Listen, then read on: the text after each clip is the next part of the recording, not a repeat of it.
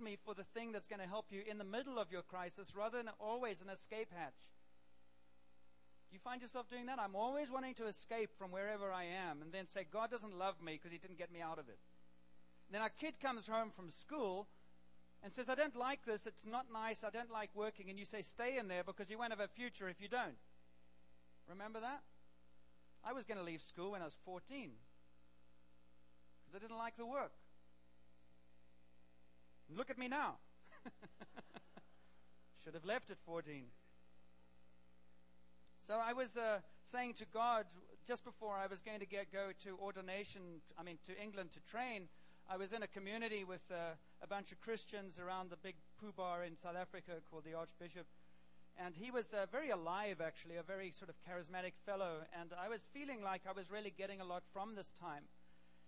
And so I foolishly said to them, uh, You know, I feel like I'm getting a lot from here, but I don't have a lot of place to give out.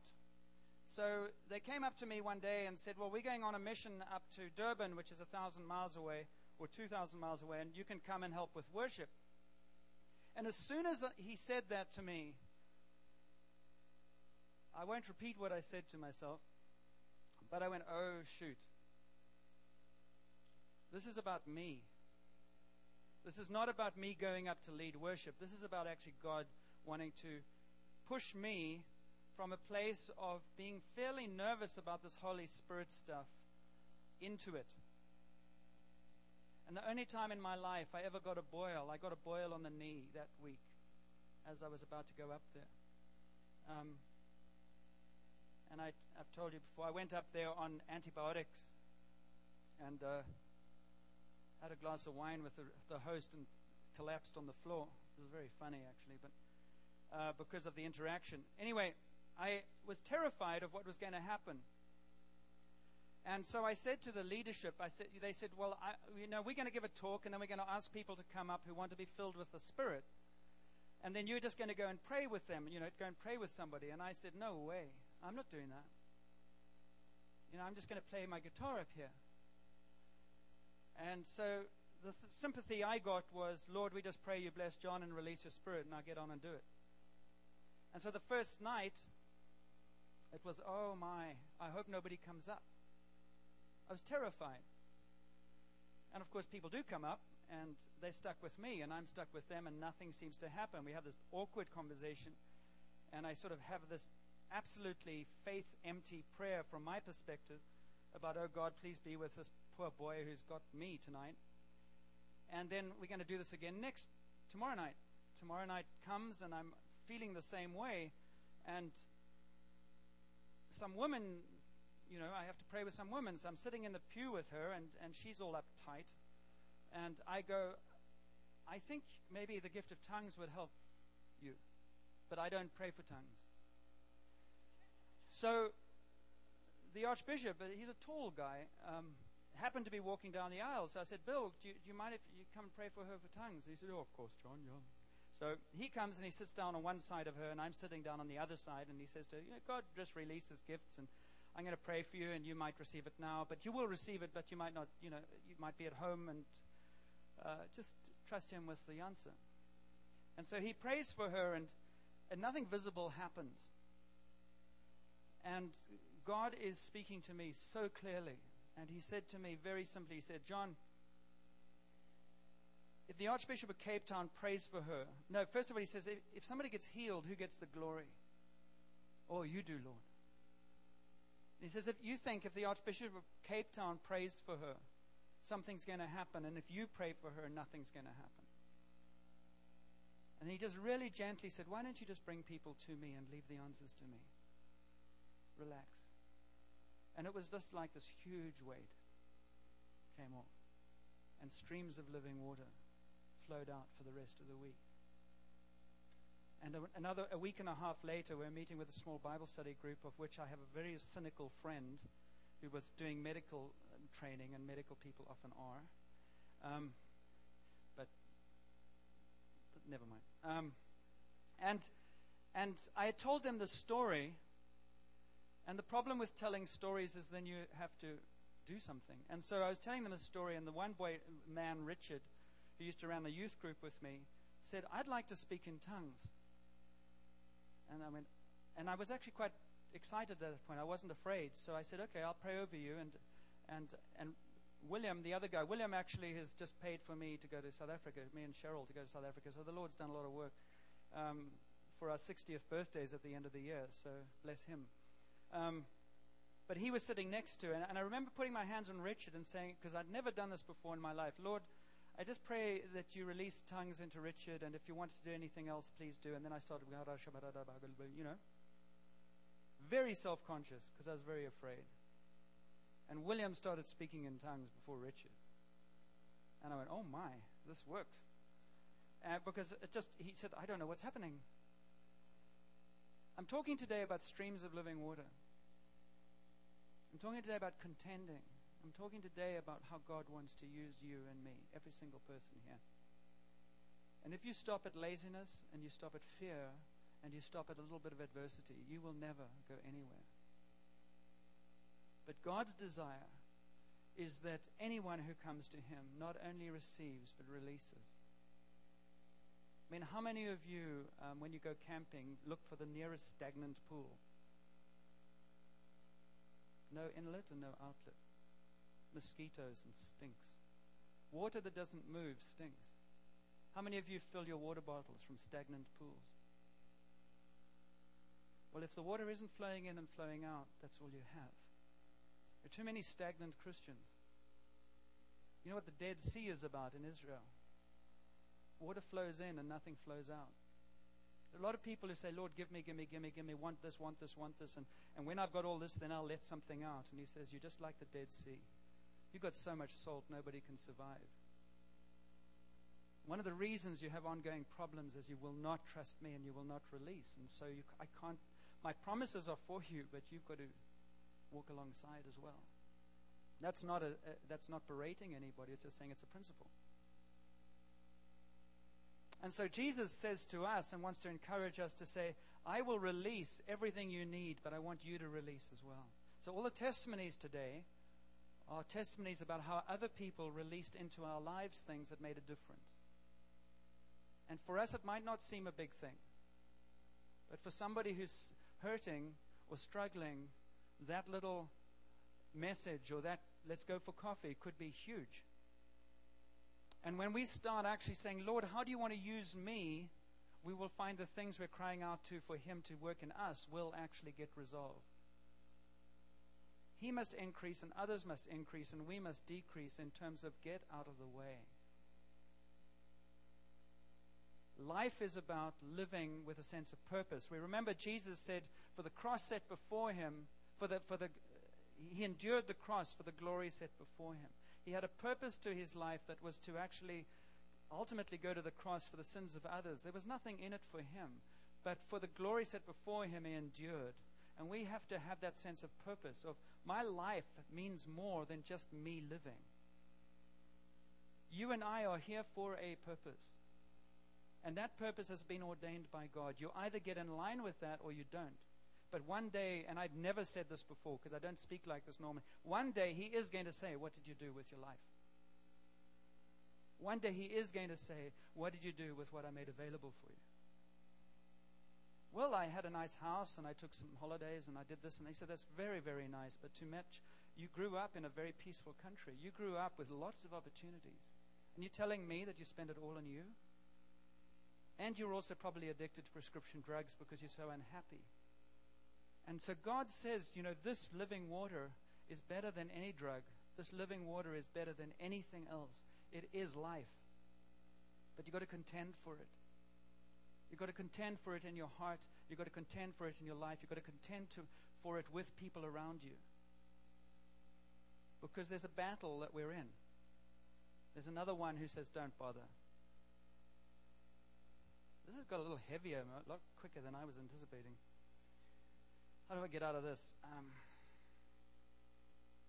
I, I remember on Tuesday we talked about what gifts do you what what gifts do you want and what do you want God to do and and I got a picture of uh, heaven having a Lamborghini and saying, I'd like to ask God for a Lamborghini. And he says, Fine, you can have a Lamborghini. But the only problem was that, the, the, that we didn't know how to drive. And he said, In order to get the Lamborghini, you need to get learn how to drive. That's the part you have to do. And there are many things we're saying to God, Lord, I want. And He says, I'd love to give it to you, but you just need to learn how to receive it and then walk in it. That's the contending part. That's the part that you have to learn. Lord, I want the gift of healing. Fine, then come and learn how to pray for the gift for, for healing, and the gift will be released. Lord, I want wisdom. Fine, then walk with people and find wisdom as you're teachable. Lord, I want peace. Okay, fine. Learn how to live in peace with uh, live live peacefully in the midst of chaos. Everything that God wants to release in you, He will give you. But you have to actually walk into it. And so many of us get passive and we sit around waiting for him to do stuff, and he's sitting around saying, Well, I'm not moving because I've already done everything I need to do. You have to come in and receive it. I'm building you. So the, the, the people who are going to be in the Olympics, for instance, they don't sit around saying, I'm in the Olympics. You want to go out for a meal? Aren't you training? No, I, am just, I'm, I'm, I'm just in the Olympics. They do a lot of preparation for that event. And so you and I are called into preparation as well for the event of living life uh, with Jesus. If you go to the Middle East and you look out over the desert and the expanse where Jesus spent a lot of his time, you can see. Uh, I, am thinking of the uh, river, uh, Wadi Qelt, Kilt, which is, flows down from Jerusalem to, to Jericho. And there's a, there's a pipeline that Herod built, uh, an aqueduct, and it leaks at places. And if you just look through across this wilderness and you watch this aqueduct, Wherever the water is leaking, you see greenery. Wherever the water is, there is greenery. Christians are meant to be green in the desert of Canada. And when you see green in the desert and you're thirsty, you tend to go there because there might be an oasis, there might be a source of water. Every Christian is meant to be a source of water. Every Christian is meant to be a place where other people can drink and find sustenance and say, Where did you get this from? They're meant to be the good wine, not the whiners. By their love you will know. By what flows out of you, you will be known. What flows out of you? What flows out of you when somebody bumps into you? What flows out of you when nobody's looking? What flows out of you when you're angry and you don't get your own way? What flows out of you? Whatever is in you is what will come out. That's the truth. Whatever is in you comes out. Now, Jesus comes to us and says, What's spilling out is pretty toxic. I've come to set you free that what spills out will be fresh water. Love, joy, peace, patience, kindness. How do I get that? Depends what you drink. If you drink bitterness, if you drink anger, if you drink resentment, if you drink unkindness, if you drink I, I, I, what will come out will be that. So he says, Come to me and drink. Remember, what does living water look like? If you look in John 4, there's that wonderful story of the woman who comes to the well in the middle of the day and she's coming to get water just like she's coming to get bottled water. And Jesus is sitting there and says, Can I have some water? And he just strikes up a conversation with her. He knows that no woman uh, would come in the middle of the day to get water, it's too hot. He knows that she's already come because she's probably an outcast. And then she, he gets a word of knowledge about her too. But he starts off by saying, Can you help me? The, the God of the universe sits next to a woman who he knows has six husbands, which means she's not exactly She's got some issues, right? Even Elizabeth Taylor took a long time to get through seven husbands. So six husbands, she's, you know, it's not an easy thing. So Jesus doesn't uh, shame her because he's come that people might have life. He's come for people like her. He's come for somebody who's longing for love and keeps find, looking for it in men and sex, and it doesn't work. And so he says to her, uh, Can you help me? Can you give me some water? And then they strike up a conversation. And he says, You know, I have resources. I have water that will, will quench your thirst, because your thirst is not for this. Your thirst is for love. She doesn't know what he's talking about because he talks sort of in riddles. And then they keep on a conversation. They start going on to theology, and he, he, he comes back and he just says, I can give you water that uh, will never run dry. And then he says to her, Go and call your husband. And he said, um, I have no husband. And, she, and he says to her, I know you don't. You have six, and the one you're with is not your husband. And she goes, Oh God. How do you know? And he just probably smiles and says, Because I know you, I see you. And what you're experiencing right now is living water. You're experiencing somebody who's not condemning you. You're experiencing somebody who's looking you in the eye. I don't want anything from you. And I'm actually giving you the love of my Father. And she doesn't have words to put around that. But she is drinking in something she's never tasted before, which is acceptance, respect, and potentially hope.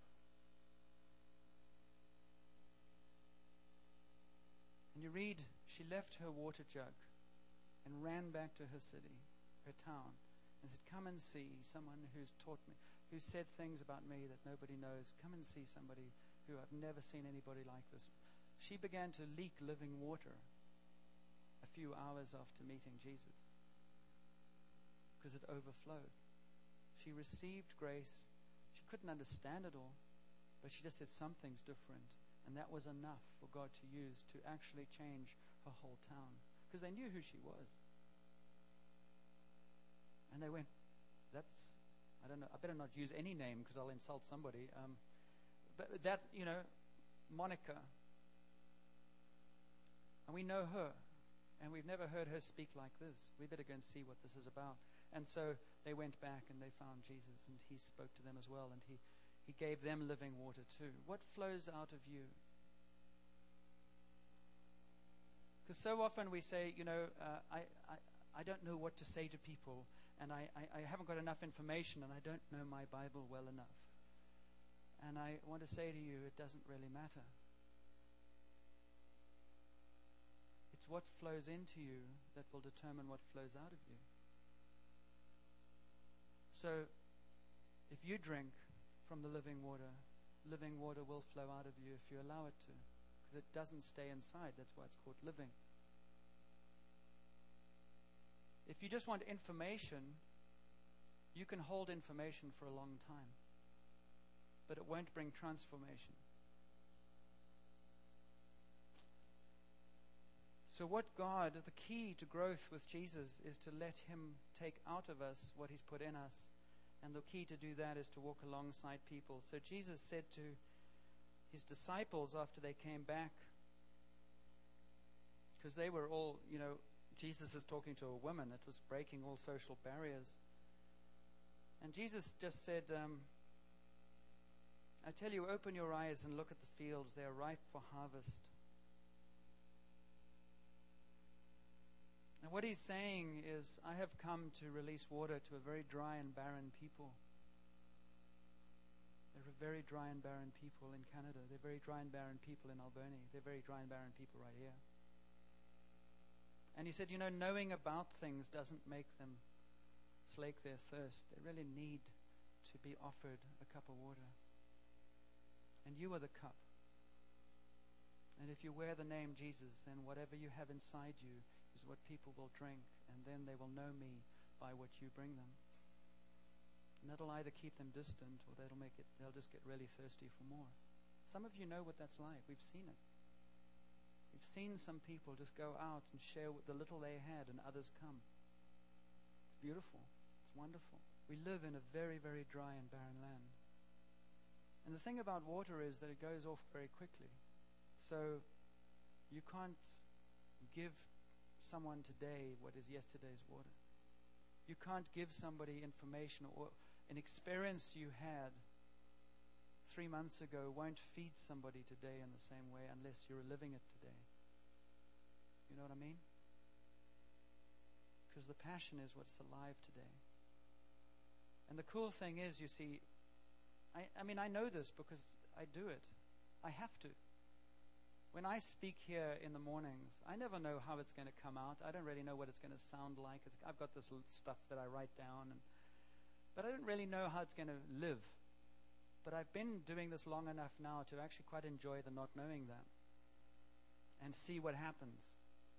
But what f- I can feel it. I can feel the, wa- the living water. I'm just a plastic pipe. I'm under no illusions. But I know the principle and I can feel the principle. And guess what? I get, li- I, I mean, you know, who cares about you? I get blessed. Because it, that's how it works. So give away what you have or what you don't even know you have and watch what God will do. It is very cool and very powerful, and that's what Jesus said. And I'll give you two, two verses to think about. I mean, firstly, that everyone is precious. God is incredibly jealous for everyone. The woman who looks for the lost coin, the shepherd who looks for the lost sheep, the father who looks for the prodigal son, is the heart of the Father for every human being, including you and me, where He says, I passionately, He doesn't rebuke the coin when it's, you know, you miserable coin, why did you get lost? You have a party because I found the coin. He's desperately wanting to draw people to Himself because it brings them alive. The church is meant to be like the prodigal son was invited into a place of banquet, roasting. I, the vegetarians, I don't know what you do, but it, certainly there's, there's lots of meat there. And there's dancing and there's joy. But you can have vegetables if you want, that's fine. But it's just meant to be vibrant. The music and the smells are meant to be. Actually, when we were doing the zoning for this place, I was talking to a couple of the neighbors, and they were, you know, one was very crotchety, and the other, the others were quite pleasant, and they said that they can hear the worship through the vents in, on Sunday mornings. Of course, they said you're welcome to come in, but that's a start. So if you want to grow, if you want to see God uh, capital, uh, catapult you into a whole new place with Jesus, then drink of the water. When you ask Jesus to come into your life, let's go through basics and I'll be finished in 10 minutes. When he, you say, Jesus, I can't live this life without you, or I don't, God, I don't really know you, but I certainly know me, and my life is a struggle. I need help. Right? And Jesus says, I went to the cross to take all your nonsense uh, on myself. I'm not going to go through the whole theology of this now. I'm, i took your sin. Everything that caused you should be, you should be judged and condemned for, I've taken. So just enter into the gift I've given you and come into reconciliation with me, my Father. And I will make you alive like you were always meant to be, but sin got in the way, rebellion got in the way, all of that. And I pour out my spirit, which is symbolized by water, and I will empower you to be what you cannot be yourself. The first place to find freedom and the first place to begin to drink is realizing that I'm thirsty and realizing that I need help. Now, you don't drink, you don't starve yourself, you don't dehydrate yourself before you drink water. You drink water as part of your life. You might put it in coffee, you might make other tastes, but you're basically drinking liquid because 80% of you is liquid. Right? What happens if 80% of you spiritually is spirit? And what happens are the principles are you can't live without water and you cannot live without the Spirit. You just are dehydrated. So you have no power. Everything becomes rules. Everything becomes dry and dreary. You don't actually live. And when you're dry and dreary, what you do is you get opinions. You get lots of opinions about things, and anger surfaces because it's the only defense against the fact that I'm feeling dehydrated and I'm ticked off. That's what happens dry bones. When, when Jesus pours out his spirit, he gave a promise in John and he said, When you ask me to come into your life, I come in with my Father and the Spirit. We all come in together. And we live in you. You say, How do you live in us? We just we come into your spirit and we ignite your spirit. So if you've asked Jesus into your life, he's, he's in you with his Father and the Spirit.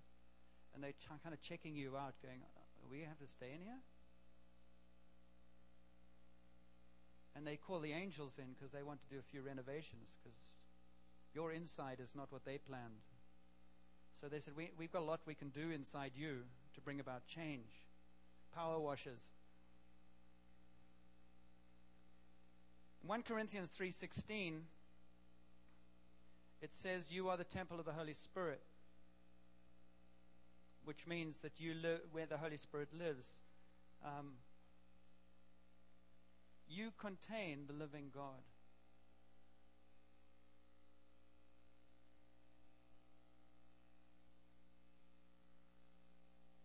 What does that feel like? You're God's bed and breakfast. He's living in you. What kind of experience do you think He's having right now?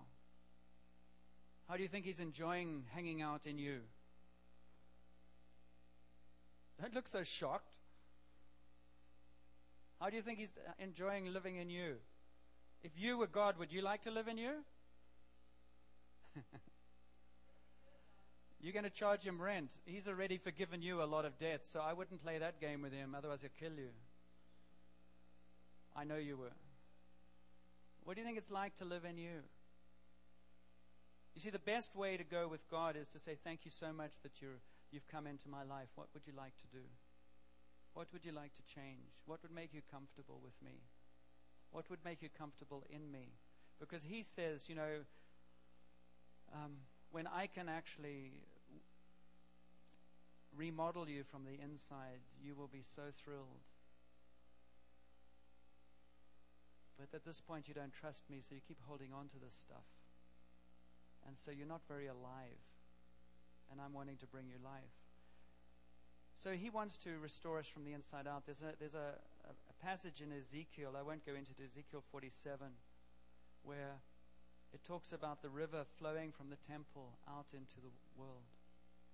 And the river flows from the temple, which is the living water flowing from you and me. And wherever that river goes, there is life. And the, the river bank is lined with, with trees, and there's the trees of healing on their leaves.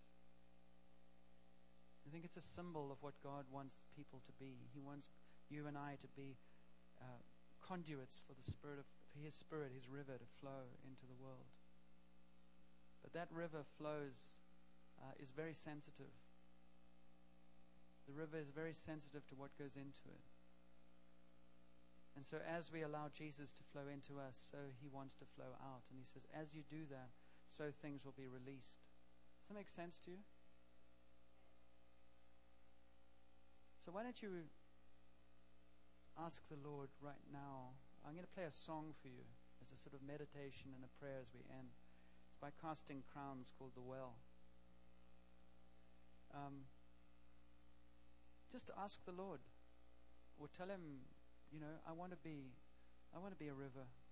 I don't want to be a stagnant pool. If I'm a stagnant pool, what's the, the way you deal with a stagnant pool is you just bring in a hose and you let it overflow and it stops being stagnant. It starts flowing again. So God can easily do that. But He has things that He wants you to release so that He can pour more in. So you just, Father, I pray right now that your Holy Spirit will just speak to us about areas where we're getting stuck, where we are holding on to things. We're focusing too much on the problem or ourselves. And we just ask you to raise the level of your, your, your spirit in us. Uh, that you will release your spirit through us into the lives of one another and beyond this place. So let's uh, kind of pray, meditate. You can turn the light off and we'll have the screen on there and make sure it's quite loud. Please. You double click on the icon and you should get it up and running. You can enlarge that. Thank you, Lord. We bless you. We bless you that you offer us day and day and day and day and day and day and day after day living water. we just leave behind or we lay down the, the, the clay jars that we carry our stuff in. Bless what you want to do and release and are releasing among us right now. Thank you for refreshment. So just thank Him for what He's giving you. Thank Him for what He's for anything. You're welcome to come up. I just want to give a directive as we go to communion. Uh, you know, don't uh, talk to one another when we go through this. It's not the time to chat and catch up. We have coffee afterwards. This is a time where we're saying, Lord, will you just minister to people? Um, so don't get distracted. Just let God spend some time with you because He loves you and He wants to. He wants to meet you. And so uh, Jesus uh, met with his disciples just before he was about to go to the cross. And uh, he said to them, When you gather together, do this, uh, share this meal in memory of me because I want you to know that I'm always with you. I'm always present for you. So Jesus on uh, the, the supper took bread and he broke it and he gave it to his disciples and he said, Eat this. This is my body which is broken for you. Feed on me. I am the resource that will bring life to you. After supper, he took the cup and He gave it to them and said, This is my blood of the new covenant, which is shed for you and for many for the forgiveness of sins. There is nothing in your life that will separate you from me. There's nothing you've done that I haven't forgiven on the cross. So you're not disqualified from coming to the banquet. I've already paid for you. What will bring me great joy is if you just receive. But my blood is given that you would know forgiveness. There would be no condemnation in your heart. There would be no fear. There'd be no cause for you to think that I'm anything other than a loving Father. So come. So as we come together, we do this in this church. We, we come up to the front. We hold out empty hands. We do that because it's a symbol of uh, the fact that we need to do something. We need to get up. We need to come with open hands and say, God, I have nothing to offer you other than myself. And He fills those open hands.